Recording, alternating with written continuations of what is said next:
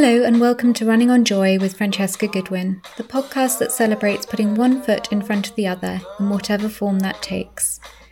This is a podcast that explores how we can live in a more connected, creative, and compassionate manner for the benefit of our communities, our planet, and our own mental and physical health. I'm your host, Francesca Goodwin, and every week I'll be asking a new interviewee what joy means to them. Running on Joy is ad free but if you enjoy the show, please do take a moment to leave a review and give feedback wherever you listen to your podcasts. You might also consider supporting the work of Running on Joy guest Dan Lawson through rubbish shoes and rerun clothing to end the cycle of wastage in the sports clothing and footwear industries. Follow at rubbish shoes and at rerun.clothing on Instagram for further information.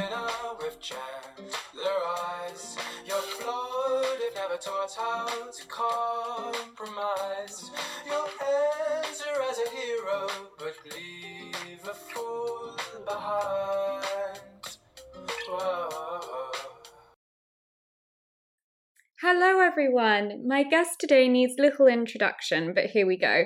In the last decade, they've earned a name as one of the most celebrated sky and ultra runners of our times and have just returned from a win at the challenging Ultra Trail Cape Town 100 mile race. Their energy, passion, and success are undeniable. However, it is the manner in which their unstoppable spirit emerged from a life changing near death accident whilst inspiring thousands of others, including myself, that makes their accomplishments all the more impressive. They've been pretty adamant in their aversion to the idea of making a comeback. However, their resilience and dogged retention of single minded belief is something that I think all of us who have metaphorically fallen and had to pick ourselves back up and put ourselves back together can learn from. So before I keep blabbing on for ages, I will now allow them to introduce themselves as they want to be introduced. Welcome to the podcast. Hi, yeah, I'm Hillary Allen, and I can't really top that intro, so I have nothing to add. I'm just excited to be here. She's just Hillary Allen, and she is excited. Wonderful. so I'm interested, Hillary, for, for anyone who's kind of been living under a rock in the UK and doesn't quite know as much about you as as other kind of runners in in the states and anywhere else in the world might um, what was growing up like for you if we wind it right back? Yeah, so actually, my father, he's from the UK. Oh, okay, uh, great. He, yeah, he is. So I have a fond um, memory of the UK. I've visited there quite often, different parts of it. He actually grew up in the Isle of Skye. Um, and then I have some family in like Taunton, Somerset area. So I do love the UK. Um, he got out of it because he didn't like the dreary weather of, of, of London when he was going to, to, um, to uni. Uh, so he moved to the West um, with this, I think, curiosity for, um, you know, just what the United States, like the vastness of it is. And I think he carried that over into his parenting and encouragement in my childhood. We basically, my sister and I, um, we grew up in like a camper van in the summers. Like my dad's a university professor at Colorado mm-hmm. State University. Um, he's retired now, but um, biochemist, um, physicist, chemist also. Um, but he was really he was a runner himself. He was really into the outdoors, and so like he would take that as well as my mother um, you know basically outside on the trails. We we camped every summer every opportunity we could. I like to say that i grew up in the dirt but i grew up for this appreciation of the natural world um, from a scientific perspective like curiosity but also just the physical world of um, exploring things with your own two two feet um, you know just kind of getting getting dirty in the dirt. Um, i it's no it's no um, strange to those that follow me that I love insects and and bugs and things that are kind of like creepy crawlies for everyone else. They really mm-hmm. fascinate me, and I think I got that from both of my parents, um, in particular my dad, um, from the science science realm of things, and then. Um, yeah, I think it just carried on into so many other things, and ultimately, um, I get to use that in in trail running too. That's so cool. Because were you a science teacher originally as well? Am I right? Yeah. So I have a master's degree in neuroscience and physiology. I actually wanted to be a scientist and have been practicing science longer than I've been a runner. um, and uh, so I got my master's degree, and um, initially in my the beginning of my ultra running career, I was balancing teaching at a small college here in Boulder um, and and racing because I got the summers mm-hmm. off. So um, now I've kind of transitioned to doing more run coaching, and it's awesome because I can use the science, um, my science knowledge for that, and mm-hmm. I'm I'm subbing on the side. Um, but that kind of took a change with COVID when things were kind of online, and I I just refused to to um, teach a science class online because science is meant to um, you're literally meant to get your hands dirty when you when you're studying science. So. That's amazing. I'm assuming that you don't use the bug knowledge in your coaching, or does that transfer as well? um, no, actually, I was doing this thing. Um, it's it, I work with this group, also becoming ultra, and we coach um, people to their first 50Ks. Mm-hmm. And a cool thing is I, I picked this woman um, to coach and she's, uh, she is really into birds and um, she I was actually studying birds in, in graduate school. And so, um, yeah, it, it, was cool to kind of relate to that. Like she would like, we would ask, you know, like she would define a, a success of a long run based on how many birds she would, she would see. And I'd kind of like compare that with like insects. So no, it's not a coaching method, but I think it's like an encouragement to like pay attention to your surroundings and like the whole basis of trail running, at least for me, should be about enjoyment. And I think uh, that's one way I can communicate it to those that I coach. Yeah, that's so cool. So was kind of like your um was your enjoyment of running when you got into it primarily through being able to explore outdoors? Yeah, and honestly, when I first got into running, it was I needed, I was in graduate school and I was working so much. I was working, you know, 60 to 70 hours a week in the lab. I needed some time to myself. And I was a tennis player in college, and that was getting more and more hard. It was getting harder to do um, in graduate school from a time perspective and a money perspective. And mm-hmm. so I didn't really have much of either.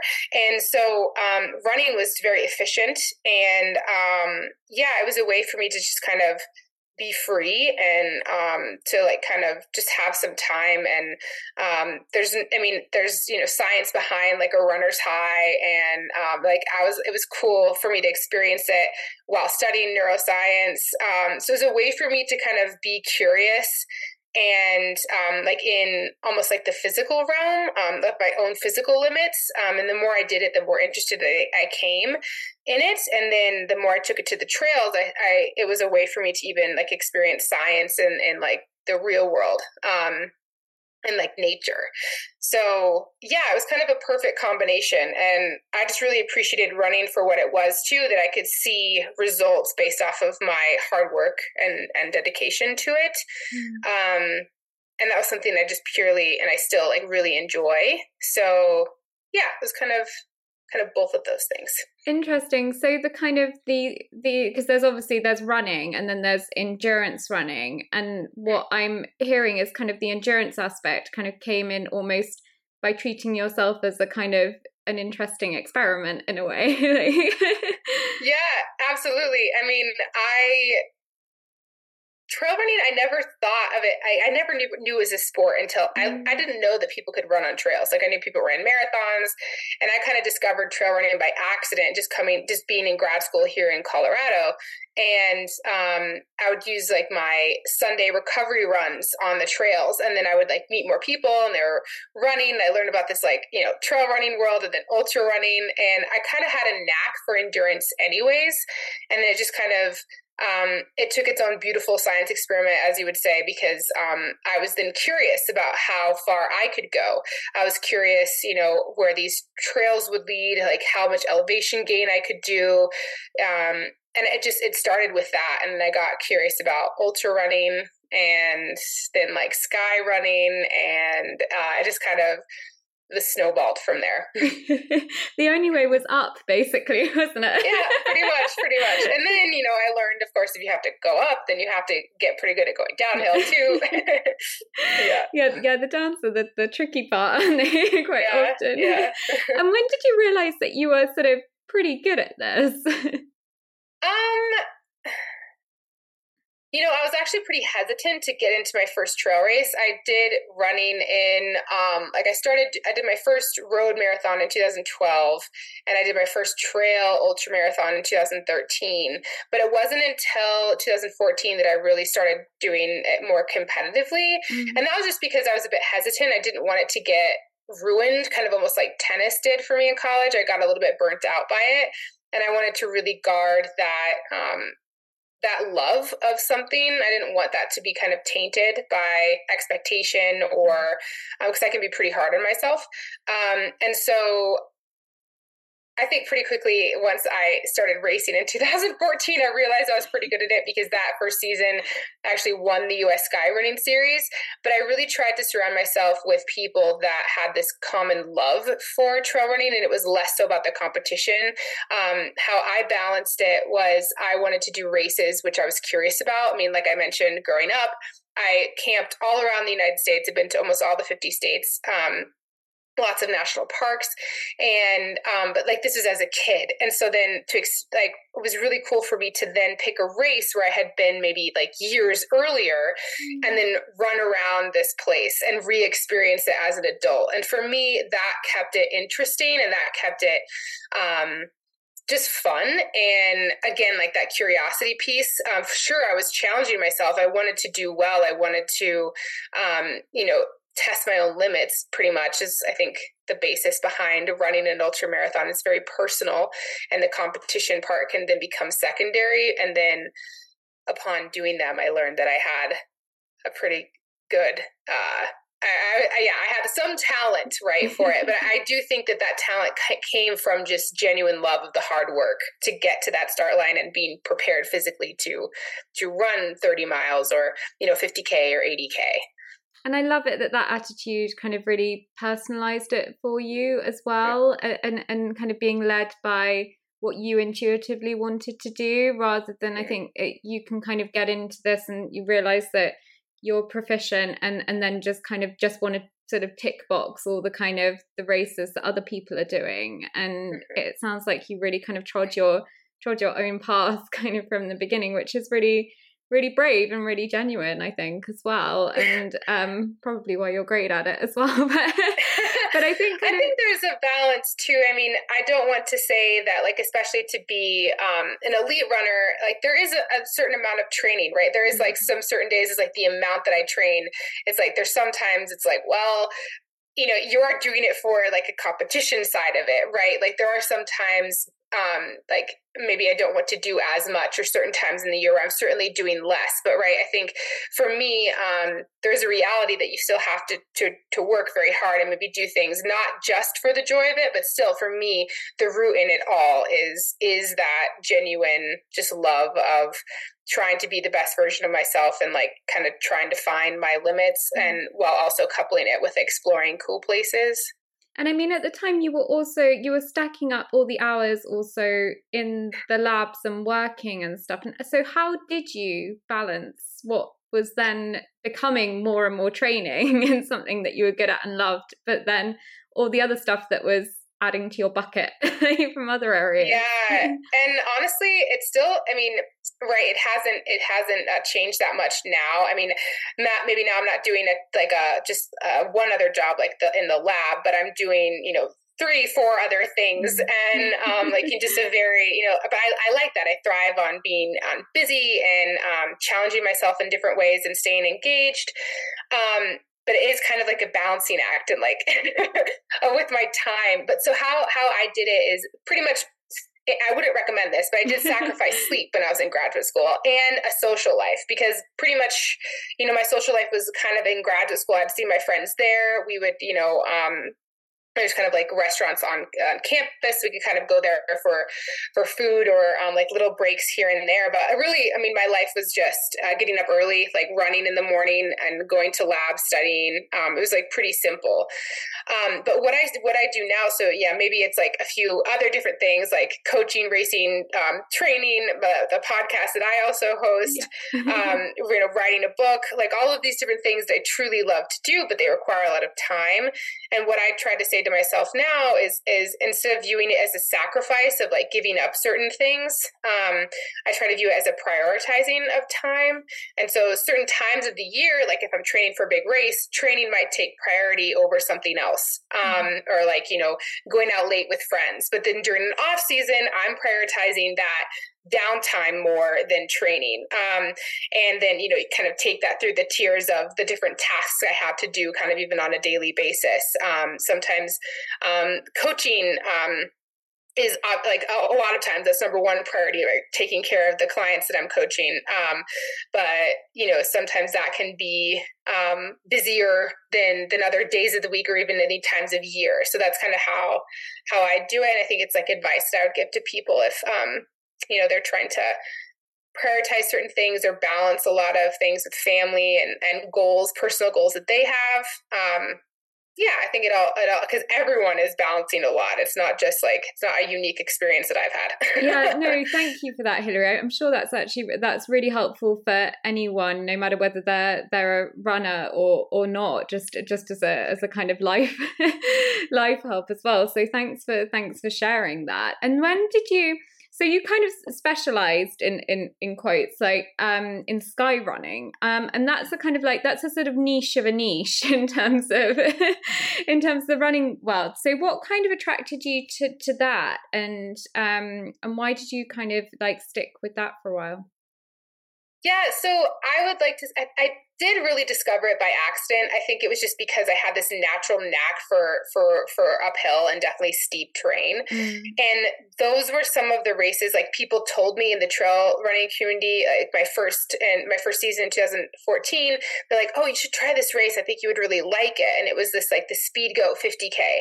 And it was like it's notoriously just like straight uphill. It's got some altitude. I like running to high altitude. Um for like it starts at like 7,000 feet, so you're already like kind of feeling it you go up to like over 11 5 um, and then um, i did that race and i loved it and then i did like other races that kind of fit this sky running series just because i really liked that style of running where you were mixing skillful running, like over technical terrain with like power hiking and running uphill. So it wasn't just all about like fitness because mm-hmm. um, I don't have a running background. Um, and so then the more I did that, then winning the US Sky Running Series kind of launched me onto the European scene. And then I just discovered it's like cue the Disney music for those US listeners, like a whole new world of like trail running in Europe, which is just insane. I mean, I'm sure like everyone from the UK, it's like, you know, they want to go to like I don't know, there's it's like now a direct flight to Madeira Island and you can just like run on these incredible trails or even like to Chamonix in the Alps. Like it's insane. I mean, once you once you experience this, it's like it's just this playground that you just you know you you constantly want to play in and so um, from there like all of these races in europe that i was super drawn to were of that sky running style mm-hmm. so it's basically steep terrain direct routes to an ascent um, and descents. Um, and then I've kind of taken that same style um, now, later in my career, um, towards even longer distance trail races um, for like, you know, 100K, 100 mile races yeah which you've just uh, which i'll come on to that you've just started getting getting into i love that analogy yeah. for the disney music yeah.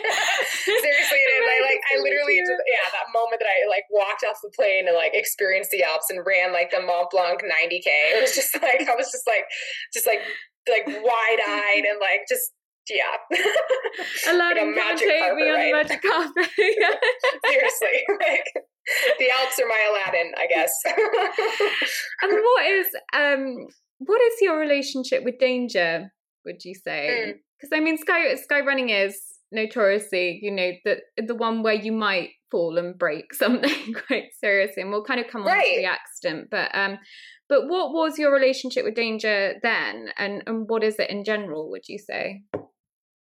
So this is a great question. It's something I've thought about a lot. Um, and those who know me, I am I am not like I am risk averse, I would say. Like I'm very I mean, heck, I'm a I'm a chemist. Like I like formulas, I like math, I like right and wrong answers. I I'm maybe a square. I don't know. Um, like I I do. I like order. I'm a very organized person. I don't like to take unnecessary risks, and um, that's also partially why I loved running because you could see this kind of like stepwise progress of like you putting work into an equation and seeing it back. Mm-hmm. Um, so doing sky running, I I've never been someone who's very um, like reckless i would say with with running. Even like i would see running sky running. It is can be you know it's dangerous going into the mountains. There's not a zero risk involved in any in trail running even you know as soon as you step out your door and you're and you're running on a towpath right? Like risk is never at zero. It might approach it but the reasons why you can like how you can approach more of a zero risk is you can be very skillful and very fit. And i think fitness can be this um in my opinion, I think fitness can be a bit of a um, of a cloak that people wear that they think it protects them, but it really doesn't. I think what a more appropriate way to protect you from um, danger and risk is to be very skillful, and that was something that I practiced. I all of the terrain that I was training on in Colorado, a lot of it, like these long days in the mountains, were on technical, exposed terrain. And I was learning and developing a skill set to be comfortable with those. So and even during races like for me i was i of course i could run fast downhill but i wasn't just being completely reckless. And like i knew my strength was on the uphill. And if i could establish a gap and just like maintain on the downhill then i would be mm-hmm. okay. Because i would never want to put myself into condition to like just like like tear it up on on a downhill. Like I like those European runners still I'm very very impressed with like specifically those like French and Italian runners who can just rip it downhill like you know they're they are I don't like they have no fear. Like I definitely have fear. So I mean I think I know where like this is leading, but that might like set it up. Trick of warning, sorry. no no no yeah. no I know um Adam Merry was discussing this um on a on a prior podcast because I was commenting on sort of maybe the differences between American and European race, and he was like, "No, those Europeans can go down the hills really super fast. I don't know what they don't know what yeah. they eat for breakfast, but like, so yeah, I guess um, that does bring us on to maybe talking about your fall, and I don't want to dwell on it too much because I know that you talk about it in your book, and also I'm keen that we're not kind of de- defining you just by that, but I think it, it, it does obviously feed a lot into your story. So just for kind of like the context for listeners, you were ranked number one in the Skyrunning World Series, and then you fell 150 foot from an exposed ridgeline at Tromso Sky Race in Norway. Can you just describe, like in your own words, kind of like what led up to that accident and what you kind of remember of that time? Yeah, so and I appreciate it. I mean, it's like I know I think many of us have, and I use it in the intro, like this um, metaphorical fall, right? Like mm-hmm. there's many instances in our lives that we are different from this moment forward, right? There's a changing point in our lives, and while I don't want to be defined by an this accident I would like to be defined how, you know, my my strengths and my persistence and my reaction to said accident, right? I think that's far more important. But we all have these moments in life which we are different after. And sometimes it can be negative, sometimes it can be positive, right? Like a, a move, um, having a baby, getting married, right? Like for me, it was this accident that was life changing. Um, and it's still something that I think of like, you know, before it's almost like you know in, in history it's like bc and ad um, i think about that. Um, uh, so i like before my accident so ba um, you know i was different than i am now right? But instead of like viewing difference as um, like this horrible thing i think of it as this like kind of beautiful growth right? Like um I discovered so many things about myself. But this accident is something, I mean, I still remember. I still have this dream vividly. And the best that I can remember is the recollection that day is Tromso was this um, notoriously technical race. It's um, um, two big climbs in the race. Um, well, actually, three big climbs over two mountains that you do in this race. And you, one of the halfway points of the halfway point of this race is um, and Ridge, and it's this granite exposed um, third class, maybe fourth, um, fourth at the very top, um, but terrain that I was very comfortable on like I've practiced this type of, of run. I was not scared. I wasn't like hesitant. Like it's not something that um, I was surprised at the terrain that I was running on. Um, but like I said, at each point, uh, whenever you go out trail running, there's the risk is not zero; it's still there. And for me, um, I mean, matter of factly, I mean, you think of statistics, like sometimes it's going to happen. And for me, it would like the, that that was the day. And I remember stepping on this rock um, and other moments I've fallen on a trail before, you have this moment of like, oh crap, and then you can brace yourself, and then mm-hmm. you, know, you, realize that you're gonna you're, you're gonna fall. Um, but this was different. It was just so immediate that one moment I was running, and the next I was just kind of flying through the air, and the world was slowing down in slow motion, and I knew that I was falling, and I um, remember telling myself to stay calm, that it would all be over soon. Um, but in the same time, I had this like fighting mentality of like every time I hit the ground, I didn't feel pain, but I, I was like kind of protecting myself, but like trying to slow my momentum. Um, and then I, I have like memories of kind of the rescue operation of seeing familiar faces that I that I knew in the trail running community. Um, and the, the main thing that I that I remember aside from like the pulses of pain was was this look of fear in in these people's eyes and like the whole time i was thinking that i was dying. And from how the pain that i was experiencing but also just the look of terror in these people you know and, and it was something uh, it was a, look that i had never seen before. And you know then being in the hospital and kind of um it was just all of all a blur of like all of the like the surgeries and kind of the um it was like two days, maybe two and a half days before I came, like kind of like realized that like what had happened had it actually happened to me. Um, and, you know, that I was incredibly lucky to be alive. Um, but that my future as a runner was pretty unsure at that point. I was, that wasn't the, I know I write about this in my book and I've told this, you know, very publicly um, many times is that I was told that I would never run again. But this wasn't just by one person. This was by multiple people. Um, and that was just because of like the nature of my injuries and that like how many I had had, and specifically to a few, to one in particular in my in my foot. Um, and yeah, I just remember it was one of the lowest points I had been just because not from like loss of of running, but just loss of identity because I had so much of myself tied up into that one thing.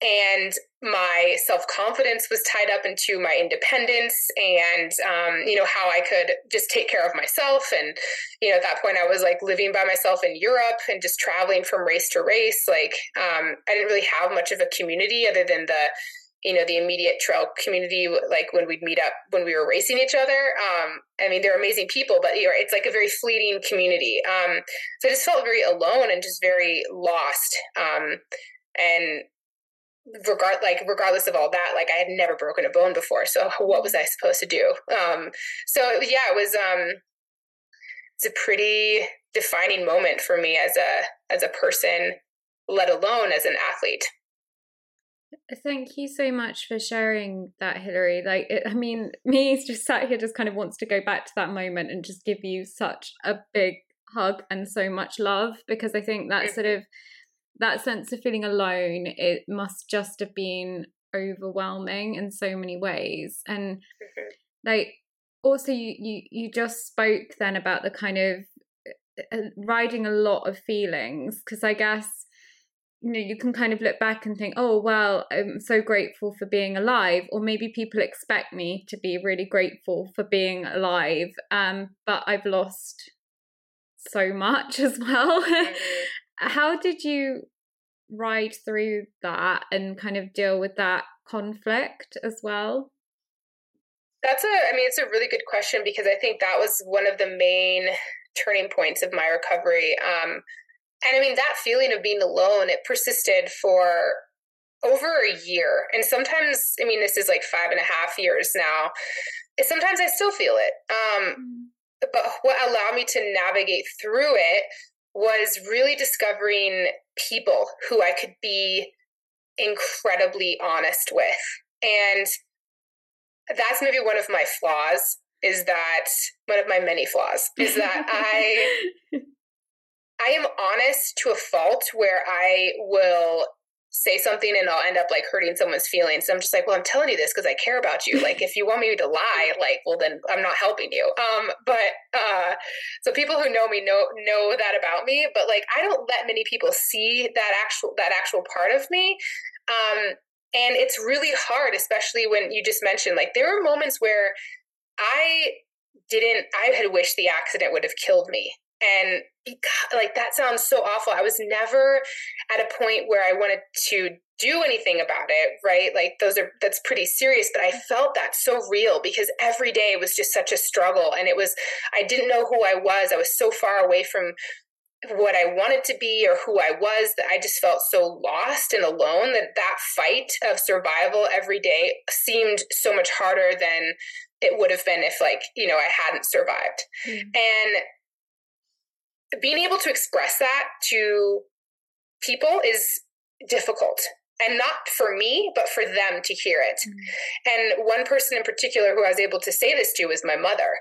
And she was able to like hear that and not try to change it not try to belittle what i was feeling. So you're just able to listen to it and to say okay yeah like this has got to be you know really tough. I'm so glad that you didn't die and I'm here to support you and like through this hard moment. So like let's do this together. And my mother was one of those people um many friends um well i say many friends. I've i have like a lot of acquaintances but my core group of people i really discovered my core group of people from this this this accident um, because it was those people who i could say these real things to and they were strong enough to you know, let me lean on them and hold me up for a little bit while I was kind of working my way through this and rediscovering my strengths. Um, so that was really one of the biggest biggest things that helped me get through that and to kind of struggle through all of those low moments um,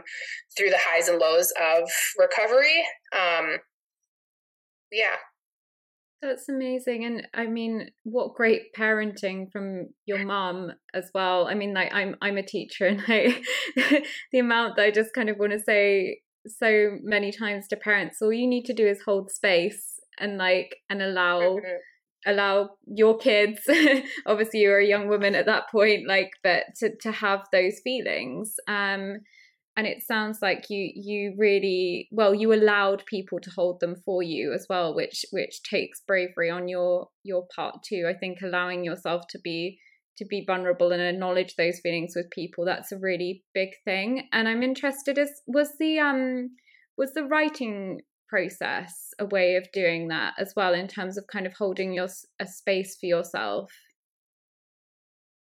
yeah, so that was also another big piece. Um, writing, I think, is a is a thing that I love. I joke that like you know, any I have I have a journal that I constantly like write down thoughts and ideas and just like just like random things. If I'm dealing with something, I need to get it out on paper or out of my head. I joke that like you know I have such bad handwriting that no one could read it anyways. so it doesn't matter what I write. But like writing has this amazing thing where um, I mean, I think it's really important just to, to write down emotions because if, for me, if things get too big and built up in my head, they could become bigger than they actually are. So, writing it and slowing down my thoughts so I can actually have time to write it and then seeing it on paper, it helps me bring a little bit of order to things. So, this was something I did, you know, you know on the bit daily um and also like writing mantras to kind of help me get through these mm-hmm. low points that was something that was really important um and I kind of had to do a little bit of like the fake it till you make it because some days it seemed impossible. Like an early mantra that I have is, and I, I still have, is that believe that your best athletic days are ahead of you. And like this power of belief. And at first it started as just kind of like believe, like, you know, you can get through this. And then it kind of manifested into this, like that I was could return return to do this again and that I still had big things that I could do. Um, but some days that felt like a total lie, you know, when I was just like scooting away in my scooter and mm-hmm. only able to do like PT exercises by plopping myself on the floor and doing like leg lifts, like, you know, like what? But um I think even just writing that and saying it to myself um and it was just it's the pot like the the amount of um the benefits of positive thinking um I really underestimated it until I started um, writing these things down and you know saying them saying them to myself. And because I mean, you went from something that limited you and impacted every single aspect of your life. I mean, mm-hmm. like in the book you write about the you know the specifics of of and the extent of your injuries and things but this this was absolutely devastating and life changing in every single way and i mean when when did you go from from that to actually believing in that mantra that you'd written down you know, I think it's a slow process, but I think, like I said, it's like faking it till you make it. It's something that can generate momentum and and positivity, so that like for for me, I'm a scientist, right? Like I need physical proof. Yeah. Um, and so um, that like even the the mantras were a way for me to show up for myself every day and do PT. And then when I would see progress in PT, I would do more self belief and like more positive mantras. Mm-hmm. So I think that this just has a very powerful way of building on it on itself. And for me, it was developing momentum to keep on showing up and then saying, okay, well, I did this yesterday or I did this last week, but okay, so now maybe I'm ready to try this. Right. And bounced off my PT or my coach. And then like we try it together and then we could see see the progress. I think that's that's how it became almost a physical manifestation. Yeah. So the kind of dedication that you put into your your BA before accident training. She's a messiah. Um, and then, then got channeled into your. Sorry, this is a really super serious point of the conversation. Just completely yeah, ruined it.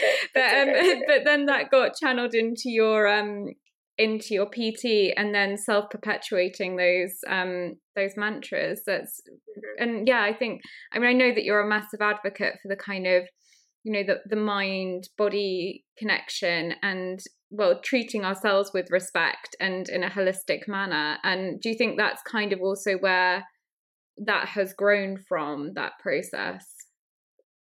Yeah and i know i'm jumping ahead a little bit but i mean i'm i'm even though i've had this incredibly hard thing happen and i've had subsequent injuries I've had to re-practice um, all of these things that I thought I had mastered. Right? You'd think that I'd be like the master of recovery and whatever, being Zen, and I'm definitely not. Um, I have to practice this all the time. And for my most recent race at UTCT, I think that's li- literally what I could say allowed me to have such a strong performance was mm-hmm. practicing these mantras and when those tough moments and those really low moments happen having this skill set and this practice of positive mental thinking to to to rely upon and really believing and knowing that it can help get me through low moments right? And this is something that i recommitted myself to after a very tough performance at utmb where i let my mind take me into a dark spiral and you know like like and i wallowed in self-doubt and pity and um you know believing that like i was not good enough or that you know i was like, blaming my race on other on other things or just being just really engaging in those negative thoughts right? It took me a long time to crawl out of that um at UTMB, right? And it started with these like positive little, um, you know, nuggets of, of, of, of mantras that I, it was started to kind of repeat to myself late in the race. Um, but, you know, then I recommitted myself to, to that um, during my, this training cycle for UTCT. And I was able to kind of practice it and see in real time really how much impact it can have on just a person, let alone an athlete or a performance. Yeah, I mean, we can jump to there because I think I am really interested in in UTMB because that was your that was your jump up to to the 100 mm-hmm. mile distance right this year. And I mean as you said it, it was far from easy but I was really interested in something that you wrote in your blog which if you don't mind I'll, I'll quote because I noted it down which was I had a thought. You don't need to prove to anyone how tough you are Hillary you decide what this race means to you you decide if you want to finish it and i think that kind of relates quite beautifully to the beginning of this conversation where you were saying about kind of choosing your own direction and how you were going to do things um, and mm-hmm. um, can you just like briefly reflect on that realization in UTMB? Because I know you know it didn't go to plan for you and it was difficult, um, but you decided you were going to finish still. and quite a lot of people would have thrown in the towel at that point and just been like, "Well, this isn't going how I wanted it." And actually, so many things have gone wrong that I can just say that it was that, and you know, mm-hmm. there we go. But you carried on, and what what was that decision about? Yeah, so yeah, and so writing is still a tool that I use because uh, I still have a blog that I that I write. Um, uh, I love your blog. Like pretty regularly. um, so a couple things. First, first UTMB. Yes, it was my first hundred miler, but I had done you know, TDS before, which is like 90, what is 150K, 145K, somewhere in there. So super long races. Like a lot of the sky running races that I've done had primed me for this. And I think the 100 mile distance is something that I have been wanting to do for a long time, yet my injuries and subsequent injuries from my, that, my accident had prevented me from doing it in a way that I felt comfortable. Um, yeah, and so I was super ready physically to do UTMB. And, um, but again, you know, you can't always control what happens. Um, it was a big change for me the previous year. So last summer, um, last year, in fact, I had broken my foot. Mm-hmm. And um, I did, I was on the start line of UTMB super fit, but then I had stepped on a rock, some barbed wire went through my shoe, and I thought I had like rebroken my foot again. And so I, I dropped out. And um, I it was very hard mentally to kind of go back to that. I had changed sponsors um, to to Brooks, um, kind of in that whole thing because of um, the North Face. The shoes basically weren't working for me, um, and so it, was, it, forced me to make a hard decision and, and, and a pivot to a company that I'm incredibly happy working towards, working with. But it's a blow to your confidence as an athlete because you almost feel like you have something to prove. And I'm someone who's very loyal and I didn't necessarily want to switch, but um, you know, you try to make lemons out of lemonades and it's something looking back, it's like was a necessary change, but there's a lot of things happening in my mind. And um, let alone like you know going into a competition, which is like very normal for for most people in general going into like these hard races. But in hundred mile races, like if in these long races, if something starts to go um, wrong or there's doubt, it can manifest into something bigger. And like I said, I I um, I think UTMB is a ver- is a race that makes it very easy for elite runners in particular to drop out, mm-hmm. especially if things aren't going well, because it's such a deep field it's is ruthless. There's there's a lot of competition. There's a lot of fanfare. There's a lot of media coverage. So if your favorite runner isn't doing as you predicted, it's kind of like you know you're watching popcorn and you're going to see which one is like you know which which piece of popcorn is going to burn first. And um, it felt very yeah. It, it, I just I felt that pressure in a very real way, and I think I was letting that get to me as opposed to like why did I want to run UTMB? And I think I had forgotten why I wanted to. It was a place that meant so much to me. I used to, I mean, I've raced in, in France. It was the place where I first discovered, again, this like whole new world of trail running. Um, I'd been going to places at UTMB and races for years. Um, I lived in France. Like it was almost like a homecoming. These mountains, they were, it was a course that inspires me. And I think in those beginning hours when things weren't going well, when I was having stomach issues and I had to kind of, you know, make a new plan, um, I had forgotten those those reasons of why I wanted to do this in the first place, mm-hmm. and I had forgotten almost that joy.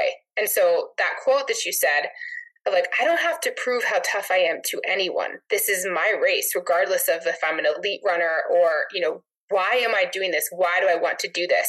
And i knew that i wanted to finish and i wanted to see um, you know what i was made of in a way. And um, yeah that's what led me to kind of keep ticking away. And the coolest thing was is that i was able to experience this like death that can happen. It's like death and rebirth in an ultra. I was able to experience that firsthand.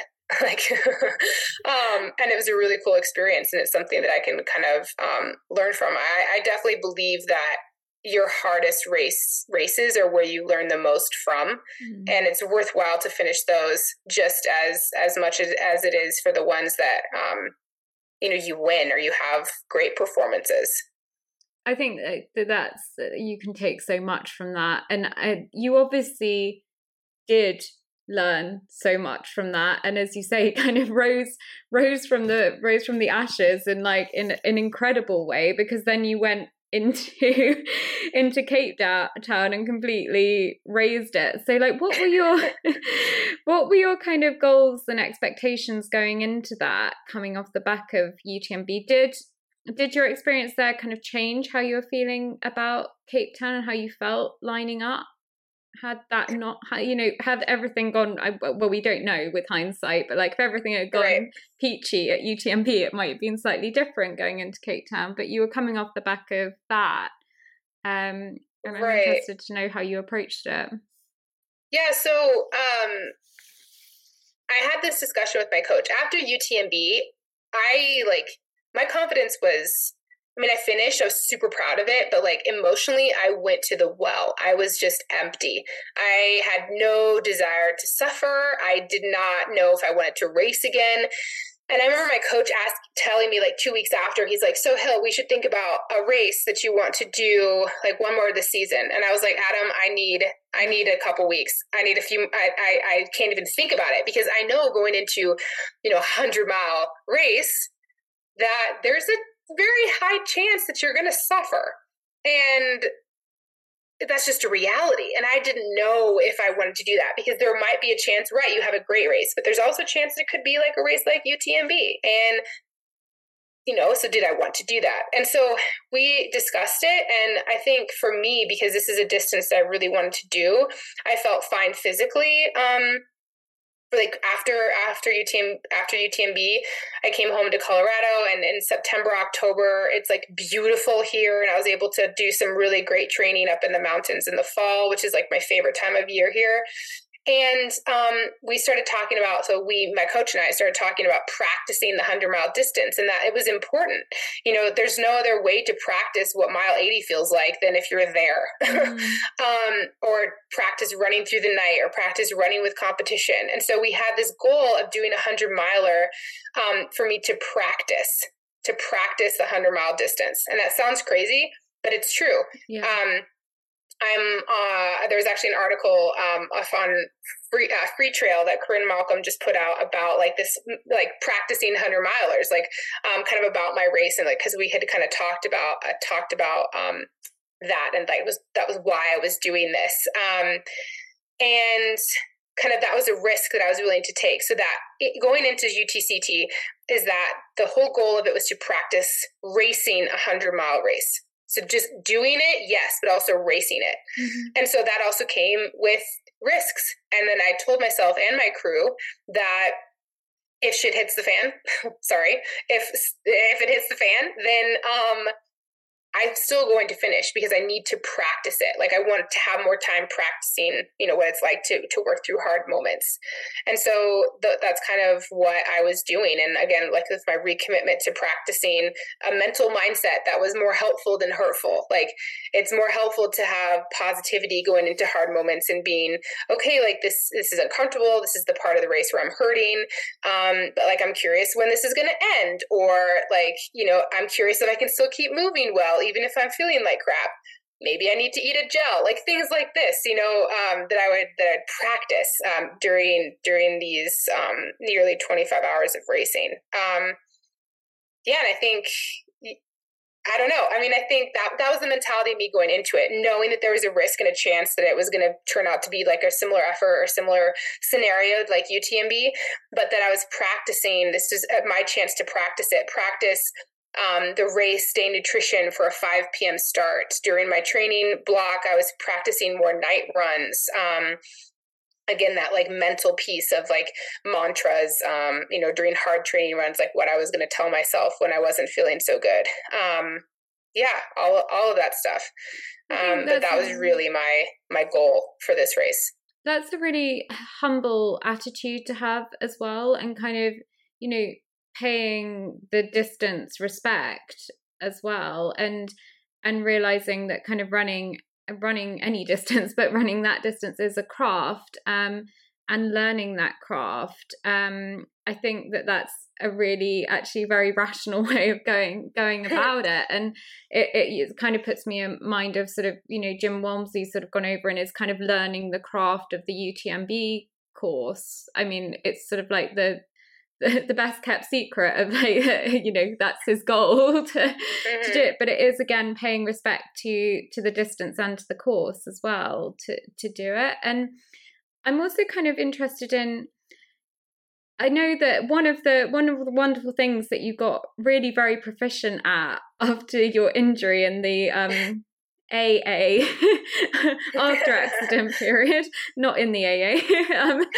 uh, but you really got into gravel biking um, um, competitively as well. But it, it kind of obviously you sort of changed your training as well. And when you now line up on start lines, particularly like at these kind of hundred mile distances that you know were were different. Like did you find there were any kind of like little voices in your head kind of doing a little bit of a comparison with other other people who were kind of tra- still training high mileage and like doing all of that and you were kind of you know building a lot of bike miles and things and and and had changed and were this kind of like post accident hillary? I imagine that was really difficult despite all the mantras and the kind of self talk in terms of you know really trusting in yourself and and trusting in your body as well like the post accident body what was that kind of narrative like yeah, and this is something that I mean I still think about, right? And it can can it can cause some sort of doubt sometimes too, because if I look on a start line and I look to my right and I look to my left, uh, I know I'm not training like most the, the, like the majority of the people who are on this elite start line is me. Mm. Um, and that can give me insecurities but it also gives me confidence. I mean i also know that like no one's high eh, not and and no one trains the exact same but right i'm not a person that can train high mileage like day in day out. And i've kind of worked with my coach and found this balance of something that again for me is rooted in so much joy the more like gravel biking has been such a saving grace for me because I look forward to the days where I get to run long, but I look forward to the days that I get to spend on my bike mm. and explore at a different pace. Um, you know, it's a, just a different place. It's it's so much fun. And then my favorite of all time is to like ride my bike to a trailhead, do a long run, and then ride my bike back. Um, it's this thing that I just truly enjoy, and it's a really good balance that I've discovered. Um, and it's a really cool way to like to build an endurance. I think more runners should try cycling because it's less pounding. I mean like for a, a, certain example for my training i do a run workout maybe on one day and then a long run the next day followed by a long bike ride. Like that could be you know i could go for a six hour run and then do uh, like a, a long five hour ride the next day. During my race season this year, I did San Juan Solstice 50 mile race in the mountains in Colorado ran 10 hours just under and then did a bike gravel bike race the next day. Five and a half hours in the saddle on on, on legs that had just run 50 miles. Like that's pretty good training stimulus. So you know bring me your your questions or um or comments or critiques and i would be i would happily discuss them. But i think it's like such a good benefit um, but again, for me, it's something that I just truly enjoy. And for me, I really, I'm not someone who likes to do the same thing all the time even with races i like to try new things I like to try new distances different um, styles of, ra- of racing like that's why i like technical because it's a way to concentrate. Um, i get a little bit bored just running. Um, and the cycling is a way for me to switch it up and it's a really cool way. I mean i'm a huge science nerd. I mean i like read papers about polarized training and um, a big one that influenced my training this year was reading about um, Nils van der Poel, a 10k speed skater who is considered a distance um, speed skater where his event is I think less than 10 minutes, but he would mm-hmm. go on these like long 6-hour bike rides and like you know as a part of his training. And you know if it, it, so it works. It's like you know kind of putting that into into um into into uh, practice. But also i think for me it's also being curious and being like that scientist and wanting to kind of experiment with it. Um yeah, it, can again provide a little bit of insecurity for me that like maybe I'm not training like big running miles all the time, but I'm still training in a way that like builds a big engine. And there's many ways to do this, and I think I'm finding, um, and it's still a work in progress, finding something that works for me. Um, I'm lucky enough to work with a great coach, Adam St. Pierre, and I've known him for years. Um, so we're willing to kind of do this um, together. Um, but it's also inspired me as a coach, kind of figuring out how to best train an athlete if they're time crunched or maybe like inju- injury prone, um, or you know they have all the time in the world. I need to kind of like you know temper them down a little bit. Um, yeah, it's like a fun experiment. I think in the end. Yeah, it's a puzzle, which is just like racing. And I, I'm I'm totally pro your approach. I'm I'm an injury prone runner, and I I'm a freak who loves the watt bike and just sitting there on the stationary bike and pumping out the I hours. like it too. I like it too. Sit there and look out the window, and you can almost pretend that you're outside. It's great. but yeah, it's um it's great for mindset. And just talking about like mindset, I mean another hard thing that you did as well as like kind of eh, changing your training with then and then discovering the joy of biking which is amazing you went back to tromsø and and i just wanted to kind of quickly reflect on what was that like for you actually going back and facing that place and that moment? You know i was lucky enough that i I think one one of the main things is that I was writing my book at the time, and it was a cool way to like kind of write it, uh, write about it, and it felt very cathartic.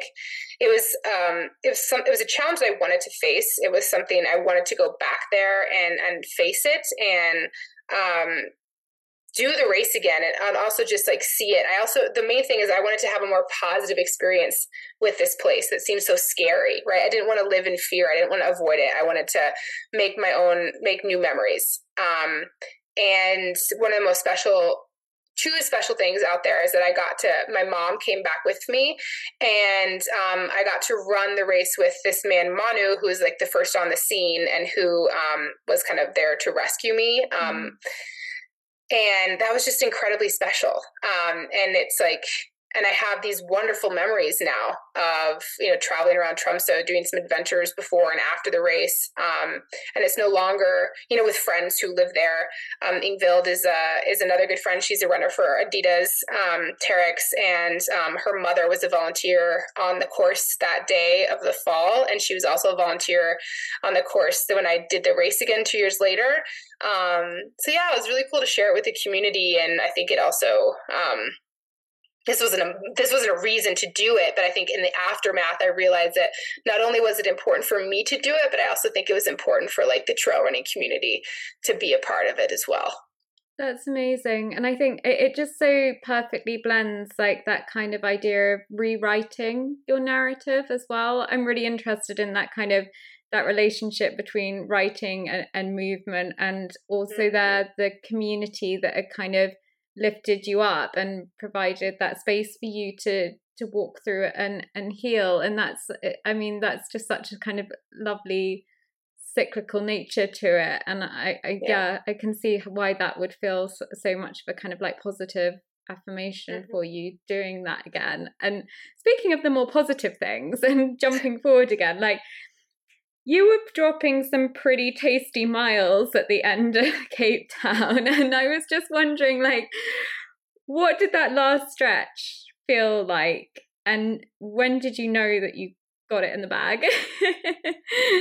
well, I think that I, I knew that I had it in the bag, like, like I mean, as not meant to sound cocky, but I did, I did know that I was going to win the race. Like, you know, probably with like, like securely at like mile 75 like i knew i was just moving well. I knew i felt good. Like there were still times to like you know that i could give up but i i i just i felt that it was going to happen. Um but i didn't let myself feel it i don't let myself really feel it um until the very end and like really when i'm like kind of in the finishing chute or like within earshot of the crowd or the announcer um, but yeah, I mean, I, but I, again, with that practicing mentality, I wanted to practice pushing. I didn't have to, um, but I wanted to. I wanted to, to, to feel what it felt to um, run, like try to push myself and run fast and run hard um like the next you know the the last bit of um of a race that long right because it's something that's like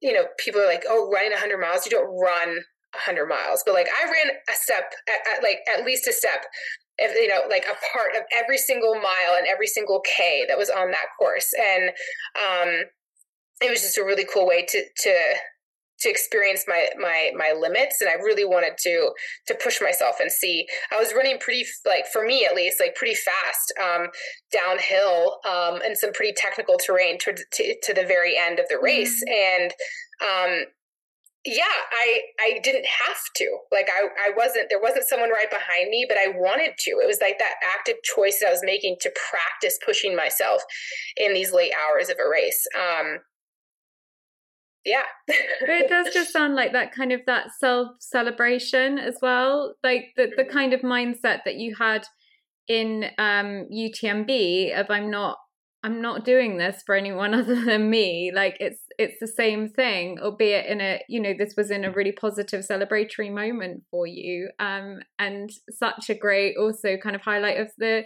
that you can trust your body and it's doing this incredible thing. yeah. Um, and just a few like just a few quick questions to to wrap up. Um, first of all, like it feels like your capacity for adventure just keeps increasing. so, what's next for you at the moment?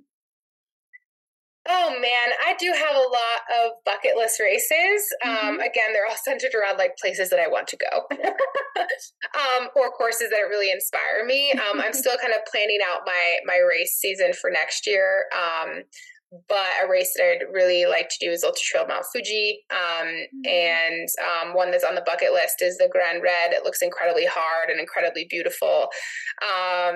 Yeah, like Trans Gran Canaria, that's a race, Tarawera, um, Hardrock 100.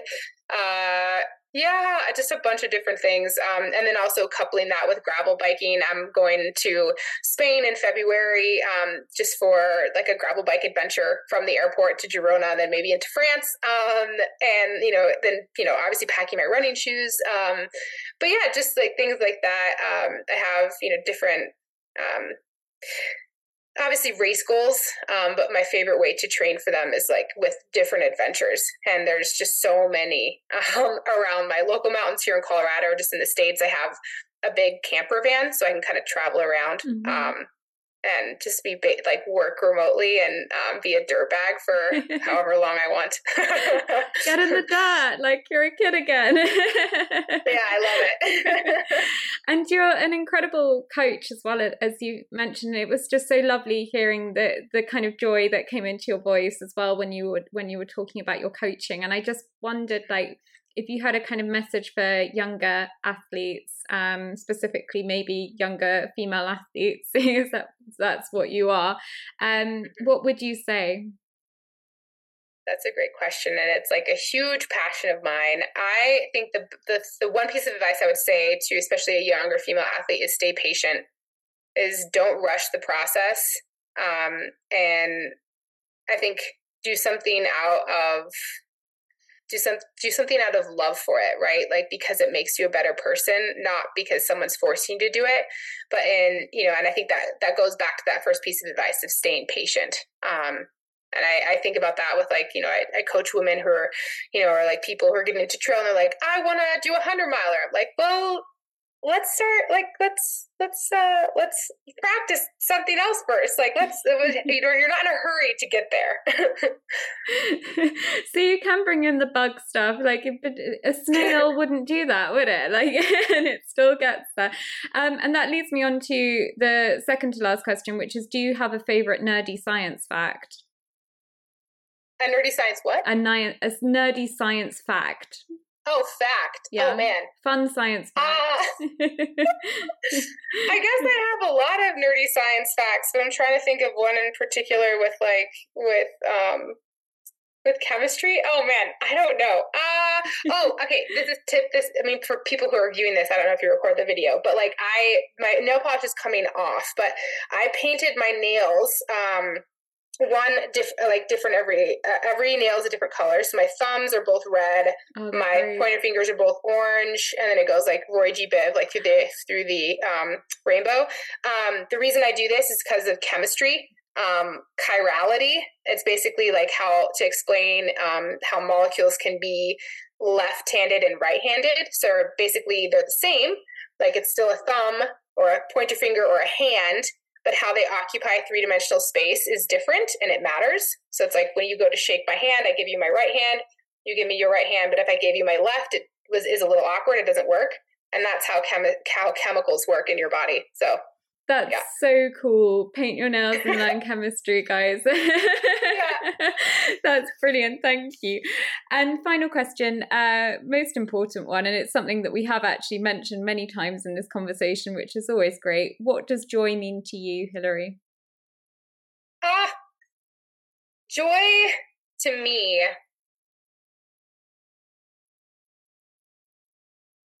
Oh man, I think I mean in simple terms it's it's running, it's freedom. Joy to me is enjoying the simplest things in life and getting the most satisfaction out of them. It's as simple as like a sunrise run that I've done many, many times, but still feeling that um, peace and happiness and awe in Mother Nature. Um, joy for me is just getting pleasure out of out of the simple things. Um, and in reference to, to trail running, it's um, joy to me is trying to be the best version of myself every day, even if it's harder on certain days than others. It's a process, and I I love that process. Oh, Hillary, I love that you've ended with that because again, it's just it just reflects this conversation with all of the wisdom that you have brought to it, and I've just felt so uplifted and and honored to to speak to you and, and share in your story so I, I, don't really have anything to say other than thank you i just have so much gratitude towards the manner in which you are sharing with the community and and bringing light to so many people and and thank you for for sharing that with me today as well Ah, thanks so much. Seriously, it's uh, it's amazing to have these conversations, and thanks per, for providing the space for it too. Yeah, and we'll look forward to some more dot watching of the hilly goat next year. Thank you, Hillary.